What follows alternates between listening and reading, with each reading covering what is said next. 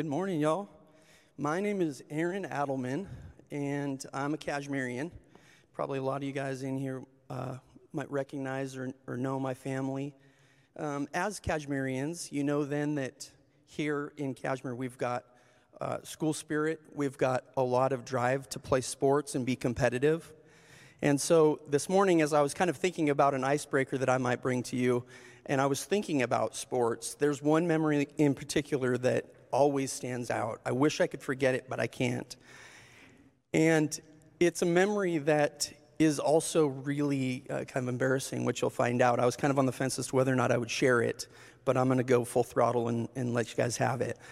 But uh, so, one of the sports that I played was uh, track and field. And in track and field, I was a pole vaulter. And I, I was, I think I was a decent pole vaulter in that I could be competitive at a state level. And so at this point, I am a sophomore and really looking forward to the next competition, which just so happened to be up in Okanogan.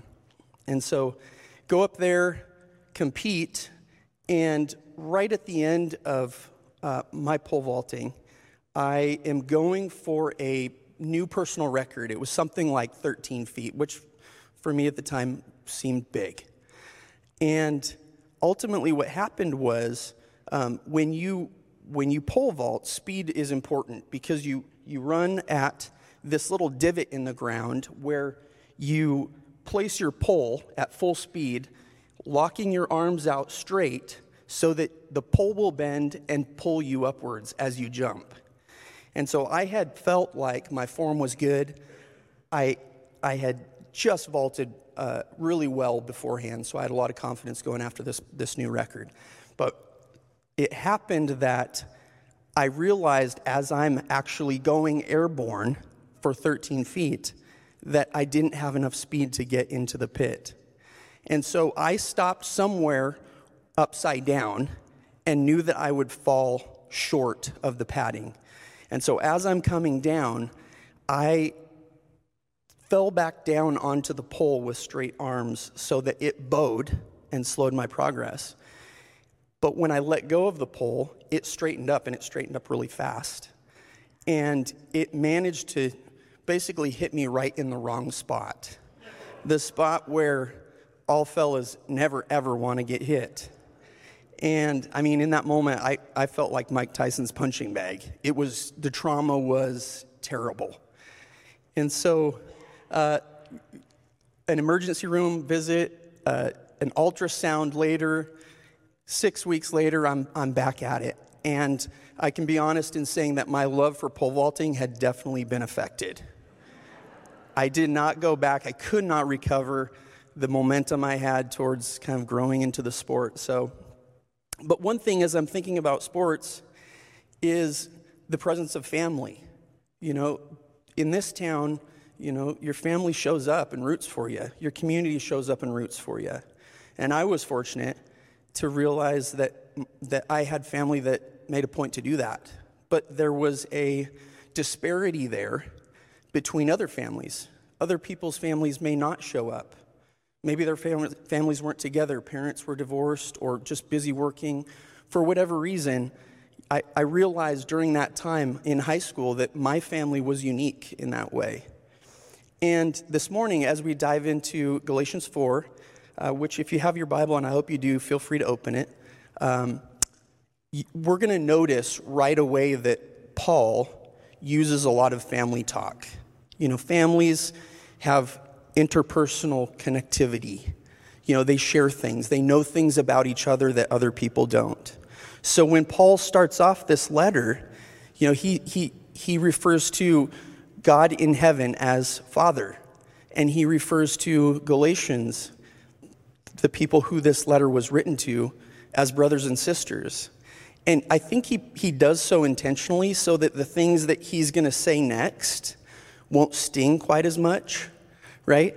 And so uh, his family talk, we can bring up the first slide from Galatians 3:26 through 4 7 reads, For in Christ you were all sons of God through faith. For as many of you were baptized into Christ have put on Christ. There is neither Jew nor Greek, There's neither slave nor free. There is no male or female, for you are all one in Christ Jesus. And if you are Christ's, then you are Abraham's offspring, heirs according to the promise. I mean that the heir, as long as he is a child, is no different from a slave, though he is the owner of everything. But he is under guardians and managers until the date set by his father. In the same way, we also, when we were children, were enslaved to the elementary principles of the world. But when the fullness of time had come, God sent forth his Son, born of a woman, born under the law, to redeem those who were under the law, so that we might receive adoption as sons and daughters. And because you are sons, God has sent the Spirit of his Son into our hearts, crying, Abba, Father. So you're no longer a slave, but a son. And if a son, then an heir through God. You'll notice as you read through that section that we just touched on that he repeats son, child, adopted child. It's, it's a theme throughout that section. And for us trying to understand it this morning, it's important that we reflect on the context of what that meant during those times. And so, sonship in biblical times isn't, it wasn't the same as it is today. The differences were that sonship, sonship meant that the son would bear the responsibility of carrying on the family name. So that, that's kind of true today as well. But let's go a little bit deeper. It meant that whenever the name of the family was represented, it, it, was everything from values, beliefs, culture. It kind of demonstrated the family itself and continued to propagate those ideas, those behaviors into next generations. Secondly, it was the eldest son's job to um, kind of carry out the duties of provi- providing for the family. You know, in the Old Testament, it talks about the eldest son having a birthright. And essentially, what that meant was that the eldest son would receive a larger portion of the inheritance. So he would get the most. Maybe if there's other sons, they might get a little bit. And then if there were daughters, unfortunately, they wouldn't get anything. And the reasons for this was because um, back then, the duty of the son was to continue in his father's footsteps, providing for the family. So he would learn the family's trade, and therefore, when the father stopped working, he would need all of the tools, all of the resources that his father had in order to continue to be successful. And of course, back then, the families, you know, families were big. And so this was a big responsibility. And it's different than today if you think about it. I mean, today, um, we're not as concerned with the duty of sonship to carry on a family legacy. And so back then, the things that were inherited were like animals, tools, you know, maybe a little bit of money, maybe some land, stuff essential to, to running this business. But today, you know, we, our assets are a little bit more liquid. You know, we have stocks and money and bonds and land as well. But it's the purpose of a son back then was for the provision of the family. And today that, you know, we see that as sons or daughters inherit things from family, you know, then they have kids and, and those kids inherit the, the stash that the family had kind of built up gets dispersed and gets smaller with each generation. Back then, the goal was the opposite. And so, naturally, as we start to, to look into Galatians 4, it's important for us to understand that because it, it, it helps us to, to, to see how shocking it would be for Paul to say what he's saying here. Right? He's saying that, he's saying that, you know, you're all sons in God that, you know, as an heir, that you are no different than a child. And that in time that you received adoption from God. And that as sons, part of our adoption, part of our inheritance has been the Spirit of God. And so Paul, he's, he's blown him out of the water with this, saying everybody is an heir. Everybody can be considered a son, so to speak. So, I mean, there's no reason, there's no reason, ladies in the, in the group, to, to, to feel bad about this. I mean, think about other areas of the Bible where God refers to sons as brides in Christ. You know, it's, it's, it's, it, the, the principles that we're talking about remain true, and, and there's something to learn about God's um, feelings towards us in that. So, this this statement that you are now all adopted children, that's also a really big deal because we didn't, you know, he's Paul's telling the Galatians this, and we can also infer that God feels that way towards us, that there's nothing that we have to do in order to earn this position of an adopted child. There's nothing that we could do that would um, make us worthy of that. And that, I mean, that is an interesting thing and important for the Galatians because they're struggling over issues of the law. Like Stephanie talked about in, in chapter two, you know, they, they had this disunity within their church body because half of them, maybe more, were saying, no, no, we need to stick to the Old Testament law. We got to live by these rules. And Paul is coming back and saying, no, no, it's by faith that you have been saved, that you have been made sons and daughters, all heirs. And so why are you why are you fighting about this? And so our as adopted children, it's important for us to understand what that what that means, what that is. You know, an adoption happens in kind of there's two pieces that are essential to it. Uh, uh, First, a, an adult will take on legal responsibility for a child. That's one piece. But the other piece is that in order for that to happen, the previous parents, the biological parents, will have had to chose to, to, to give up that child, to reject that child. And there's tons of, there's tons, I mean, there are probably people listening right now who have been adopted there's tons of people from our history that are recognizable that you know who have been adopted. Just to name some Aristotle, Babe Ruth, Michael Oher, Lance Armstrong, Steve Jobs, J.R.R. Tolkien, um, Bill Clinton, John Lennon, uh, Charlie Chaplin, Michael Bay, Marilyn Monroe, Steve McQueen, Jamie Foxx, Jack Nicholson, 50 Cent. Okay. Run DMC, Eric Clapton. These people all knew what that felt like. And so, the first takeaway I want to give you today is that um, we have been chosen, that God has chosen us. He's not rejected us, but He's chosen us. Nothing we did to earn that, but for the faith that we put in Jesus. And that's a, I mean, that is a comforting thing when a lot of us have experienced in this life rejection of different types.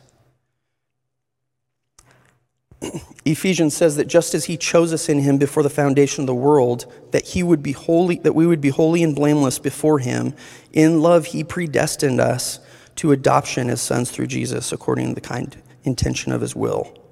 He intended for us to become his family. And so we are then heirs of a family, and we're heirs of a father. You've been accepted fully. You were once outside the fold, now you're inside the fold. There was this sudden change in legal status that took place that now you are in. And it's funny, I, like I think about this, and what came to mind as I was preparing was um, Oprah Winfrey. Remember the Oprah show? How her studio audience sometimes would receive these like crazy gifts. And I remember one clip, you know, and and usually it might be one or two of them that got something really special. But in this one, I'm thinking of, she's like, you get a car, and you get a car, and you get a car, and everybody gets a car. Faith, faith is like that. The unbelievable has happened. And it's been happening throughout the ages. And we are now heirs that get to carry on that legacy. And that's, that's a gift. It's an amazing thing. So, as we talk about this, uh, let's put up Galatians 4 6 through 7. We're just kind, kind of going to take apart this last piece of the scripture that we read together. It says, And because you are children, God sent the Spirit of His Son into our hearts, crying, Abba, Father, so that you're no longer a slave, but a child. So, slavery back in those days was different than what we think about when we think about American slavery. Slavery could be that back in biblical times, someone had borrowed money from another person and hadn't been able to pay, pay them back. And so then they are beholden to them to work until that money is, is, is returned, is paid off. And so the point here is that to be a slave, to be once have been a slave, but now a child, that's a dramatic change in position because a child can't be fired. Slaves or hired people can. Child can't be cast aside so easily. And so this transition is unique and it would speak to the Galatian people who may, I mean, even at the time of receiving this letter, might have been trying to work off those debts you know, experiencing these kinds of things. So God has chosen us and He's adopted us. We're no longer slaves. Takeaway number two adoption into the faith family also means that God accepts us. Acceptance is something that I think all of us wrestle with. I mean, think about it. Um, for me personally, this morning, you know, I, I, my heart is that I would bring something good that God wants us to have. And so prayerfully, I prepared. At the same time, I'm like you in that getting up and speaking in front of people, it's not, not an easy thing. And so acceptance becomes uh, kind of on the back of my mind. I, I, I want to be accepted. I want you guys to be blessed. And if you think about acceptance in your life, everyone searches for it. Everyone searches for it desperately, even at times. It might be acceptance, you know, in your family because you felt like the black sheep, or nothing you could ever do was good enough, or maybe you're looking for it in a relationship. But, friends, the type of acceptance that God provides is not acceptance that can be found anywhere else. It's the kind that, that propels us into deeper relationship and prepares us for relationship with other people apart from God. And Jesus knew this kind of acceptance. I mean, think about from Matthew, right, right when he was baptized. You know, we see this appearance, you know, the dove coming down and the voice of God saying, This is my son in whom I'm well, well pleased. At that point, Jesus' ministry hadn't really fully kicked off, it was just about to. So for him, he knew the acceptance of his father and now Paul's saying, we too are sons. We too are children of God. You too are accepted and loved and affirmed in the same way. And that's something that I think that is just, it's difficult for us to know. It's difficult for us to experience and to really live. And so bringing it up this morning, I, I hope that the Lord will, will do a work in us that confidence will be built in knowing that we've been chosen and accepted, regardless of what we're capable of, regardless of what choices you make now or in the future. So, do you know that you're accepted by God today? Do you, do you, do you know that you're chosen? Does your life reflect that fact? Because it is one. For me, practicing these kinds of things, you know, I, I try to be intentional when the Lord is speaking uh, about something specific. And so, just to give you a practical example of maybe a way that you could get traction, I'm a guy that needs reminders. And so, for me, at my house, my front doors are glass paned. And so, I can take a white whiteboard marker and just write acceptance up there so that every time I come or go, I can see it. Or you could be someone who, you know, puts a sticky note on your on your mirror so that every time you're getting out of the shower and getting prepared, you, you see that to be reminded that you are accepted and you have the room to breathe. You don't have to try to earn anything in terms of God's acceptance and love.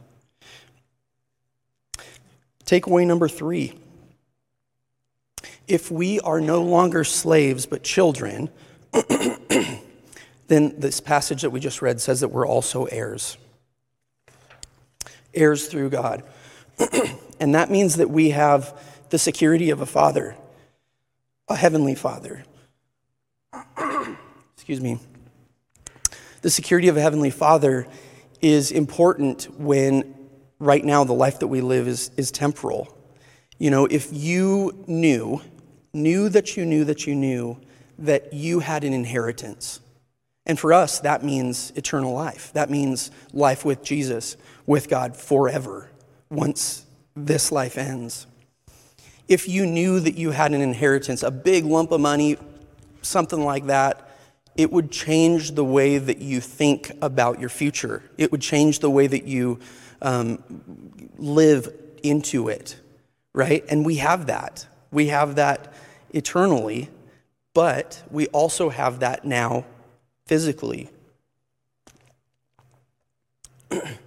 you know, and, and we know that we have that because when things like illness come along or financial hardships, you know, paycheck to paycheck, and the economy turns down, and something happens with your kids. We have security in the midst of the chaos around us. We've got a place, a, a person in whom we can retreat to, a father who has seen all those things that have happened, has been with you as you've experienced those things. And that, that's, a, that's a meaningful thing. That's a, really, that's a really big deal. And so the security that we have from him, though, we see that Jesus sought that same security when things got crazy in his life. And Jesus knew that he was going to be crucified. And so, was he under stress? Most certainly. And what he did is he, he would retreat to, to, to, to prayer, to, to be with his father and he would seek the support of his father first. And for us this morning, one takeaway in knowing that you're an adopted child is knowing that your father's always there, ready to embrace you, ready to support you, provide security for us. And when times get crazy physically here on this in this life, and we feel like, gosh, we don't, we just don't know what's going to happen, how we're going to get out of this situation. Again, we get to follow Jesus' example and retreat to the Father directly for comfort, for peace, for security. But secondly, we've also got a family. We've got family members. I mean, this, this room is full of people who know and love the Lord and who, who, whoever might be struggling this morning, these too have experienced struggles and know and are ready to come alongside and support and pray and invest. And when I was thinking about this, I was thinking about when I first became a Christian, there was kind of this gray area between my secular life and when I gave my life to the Lord. I had, you know, a, a, a group of friends who did not love God. And I had kind of been, my heart had been prepared Spirit was working in my life, and I was just about there. And right then, um, kind of some strange things started happening. Tim Williams reached out to me, you know, and Josh Talbot, and I kind of, I, I was prepared enough to be willing to reconnect and and invest myself with a different crew at that point. And these guys were paramount because they demonstrated to me what it was like to be an adopted son, to be an heir of a father and a family. And it was almost, you know, with their, with their example, uh, it, it, supercharged um, the focus that I put on pressing into the Lord and laying aside the old for the new. Lastly, takeaway I want to give you today is that if we're heirs, we're heirs who have access. We've got access to God. Tim Keller writes that the only person who dares wake up a king at 3 a.m. for a glass of water is a child. And we have that kind of access. Access is a precious thing. You know, when it comes to just being people, physical people. You know, that we need access to things like food, water, shelter, stuff like that. But also on that list is relationship. We need relationship. Take, for example, babies. You know, you, you hear about these stories of you know, that or- orphanage was filled with all these children. Without physical touch, without love and attention, those babies die. And we are like that in the sense that we were dead until God chose us, adopted us, and gave us access to Him. And that happened through faith in Christ. And that is the point of Galatians chapter 4. Paul is saying, hey, listen, guys, you, can, you can just stop with the, the doing of all this stuff. Faith is what has made you sons, faith is what has made you daughters. And as such, access to God is yours. It doesn't have to be earned. And so today, there are undoubtedly people who are listening who um, wrestle with things like loneliness, fear, anxiety, um, depression, uh, frustration, feeling hopeless. That undoubtedly there are people in this room who know what those things feel like.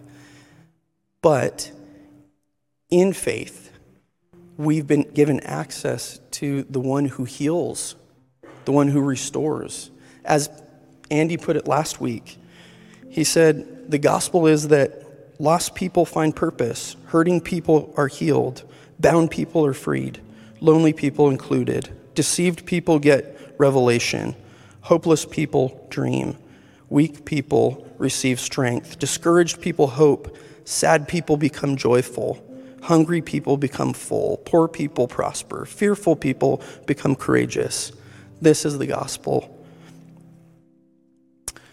And so, in closing, as heirs, we have the Holy Spirit, and the Holy Spirit inspires us to go deeper, to press in, in spite of what happens, to go after God with everything that we have, and to also inspire other people. That's one of the principles of Christ Center's mission is that we want to see people come to know the Lord and we want to help to facilitate, be prepared in that process to bring people together. So, meeting as a community and spending time with the Lord are two tenets that this church is built on, that our mission is about. And so, a couple questions I want to leave you with. Let's see where. A couple questions. Uh, have you been taking advantage of the access you've been given to God? Do you, do you take advantage? Do you, do you know that you're an adopted son or daughter, an heir, given access? And do you take advantage? For me, practically, I drive to work um, about an hour and a half every day. It takes both directions. Um, and for me, I take advantage of the access I have in this simple way by, you know, listening to worship music and just having that time with the Lord, or a book or a podcast, you know, a, a sermon, something that something that draws me in and deeper. And so, whatever that might be for you, I'd encourage you to consider doing that and make it a point to do that because access is a precious thing. Number two, are you also stewarding well the access you've been given to your church family? Are you involved here in this community? Small group, prayer group, uh, Alpha Course, other kind of ministry. If not, we each have something to bring and we each have something to invest, and we all benefit when we do. Lastly, are you intentionally limiting access to things might, that might hinder your relationship? There are certain things that absolutely we want to avoid you know, pornography is one of them. And there's also things that we want to limit access to, right? It might be social media or, you know, uh, gaming or um, just unhealthy friends, unhealthy relationships. There are things that aren't helpful that don't pour fuel on the fire of going deep into God. And so we want to limit those things. And so, are you being intentional about the access that you have? And are you being intentional about limiting the things that might hinder your progress? If you want to know why it is that we've been made heirs, then come back next week as we dive into chapter 5. Let's pray. Lord, thank you for each person uh, here present and those who are listening uh, on the internet. Thank you, God, that um, the work of, of Jesus made a way for us to have access to you, uh, to be adopted kids. And what a, a, pleasure and privilege it is um, to have the benefits that come with that. And God, I pray that today that um, anyone hearing this message would be challenged, that your Holy Spirit would challenge us to, um, to, to look closely at how we're stewarding those gifts and to inspire us, God, to press in deeper. Thank you, Lord, for the, the, the love that you have for us and especially for, for Jesus. Uh, we pray these things in Jesus' name. Amen.